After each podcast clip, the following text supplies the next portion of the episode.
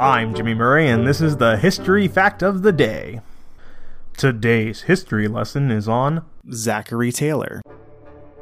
Zachary Taylor was born in Virginia, but his parents moved to Kentucky when he was still a baby.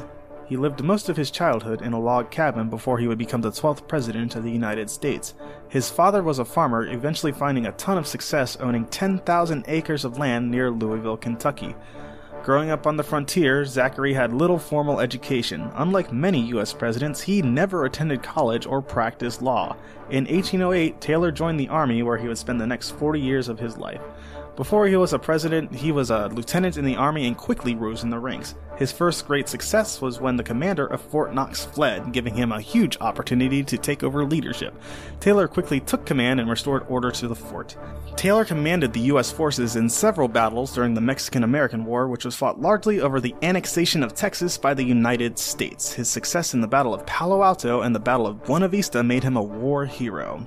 Despite having little to do with politics throughout his military career, Taylor ran for president in the 1848 elections, nominated by the Whig Party. Northerners voted for him because he was a war hero, Southerners voted for him because he was from Kentucky. President James Madison was Taylor's second cousin. He was a descendant of William Brewster, a leader of the Pilgrims who first landed on Plymouth Rock. His daughter, Sarah Knox Taylor, was married briefly to Jefferson Davis before she died. Davis went on to become the President of the South. Taylor was known for his homespun ways while an officer. He was often disheveled, wore a straw hat, and sometimes wore farm clothes under his officer's jacket. I'm Jimmy Murray. Thanks for listening to History Facts on the Kid Friendly Network. Music is by Kevin MacLeod. Executive producer Chris Kremitzos.